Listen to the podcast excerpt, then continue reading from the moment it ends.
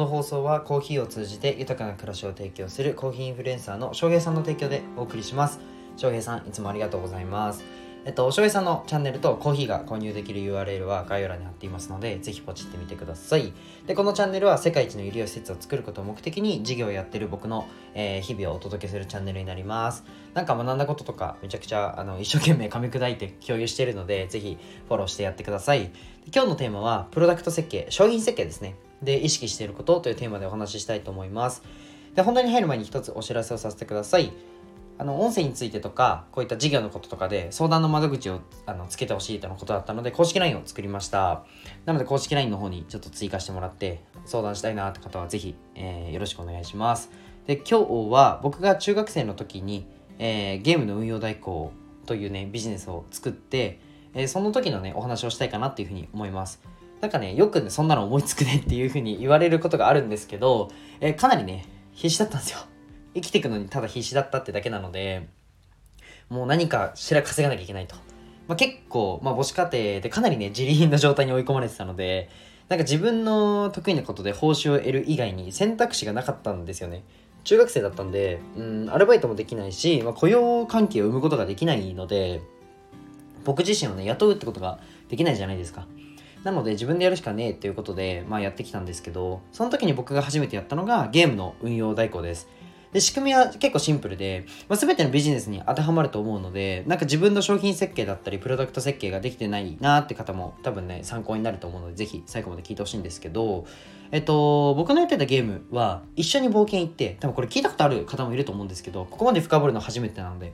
ちょっと聞いてほしいんですけど、えっと、一緒に冒険に行って、モンスターを倒して、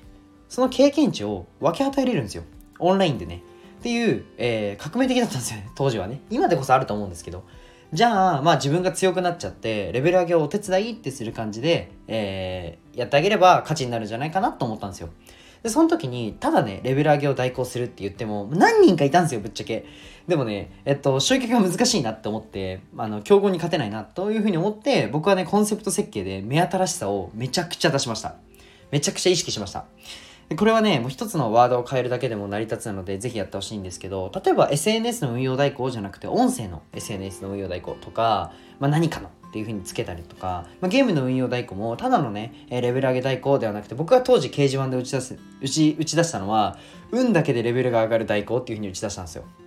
え、ちょっと待ってね。運って何？って多分思った方多いと思うんですけど、説明すると、なんかそのゲームって、えー、レベルが上がるとポイントが溜まってそのポイントを自分のステータス例えば攻撃力、えー、守備力体力魔力とかいろんなのがあるわけですよ。その中でもう本当にこのゲームおもろいなと思ったのが運ですね。ラック。運の良さに、えー、ステータスを触れるんですよ。運の良さっていうのがステータスの一つにあったんですよ。で、えっと、運がいいと何がいいのっていうのはえー、相手の攻撃を運よくかわせたっていう表示が出てなんか相手の攻撃が当たらなかったりあとは自分の攻撃もなんか運よく急所に当たったみたいな感じで通常がじゃあ100ダメージ入るとしたら運の良さで1000入るみたいな10倍入るみたいなことがあったんですよ。っていう時にステータスのこのポイントぶりっていうのをもう全部運に振ったんですよ僕。もう運いいやつになったんですよそのゲームの中で。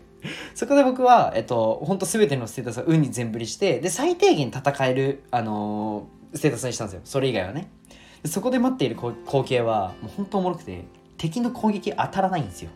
あのー、これマジで喋ってて自分笑っちゃうんですけど、攻撃力ががね、なかろうが、守備力がなかろうが、運があれば死なないんですよ。攻撃当たんないんで。ここに目をつけて、運に全振りして、残りはもう僕魔法使いだったんで、職業が。あの、魔力に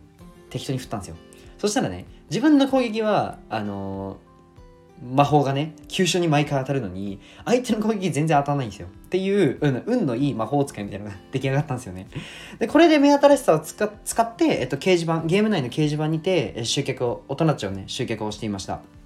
こんな感じで自分のプロダクトだったりコンテンツだったり、えっと、自分がこれからねサービス化していきたいものがあるなっていう方はあの目新しさを作るってめちゃくちゃ大事です例えばこうただのコーチングじゃなくてもう何かのコーチングとか何かを組み合わせたりニーズかけるニーズで組み合わせたりそういう風にして、うんと、目新しさを作るっていうのはもうめちゃくちゃ大事なのでぜひやってみてください、まあ、ただ単にコンサルティングとかではなくなんか集客コンサルティングとかよくあるじゃないですか。それも、うんと、いっぱいあるんで刺さらないんですよね。ただ何のっていうのを 何のってなんか芸能人言いましたね。誰だっけな。ちょっと忘れちゃったんですけど。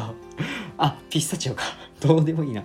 ピスタチオなんですけどあのピスタチオかける集客コンサルティングとか目新しいんでぜひあのやってみてください。即興で喋るとひどいですね僕の放送って。はいいつも聞いてくださって本当にありがとうございます。嬉しいです。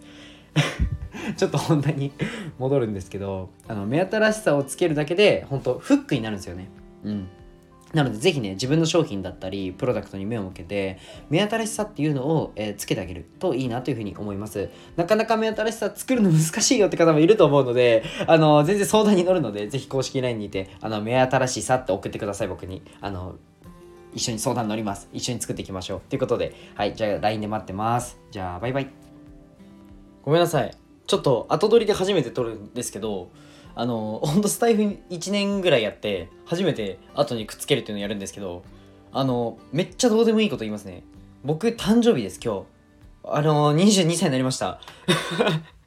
あのぜひね公式 LINE でおめでとうって言ってください。はいよろしくお願いします。あとねこっちは大事。もう一個。えっと A ビジョンの代表あげずまさんですね。あげずまさん今日誕生日です。ぜひあげずまさんのリンク概要欄に貼っておくんで皆さん誕生日おめでとうって言ってください。よろしくお願いします。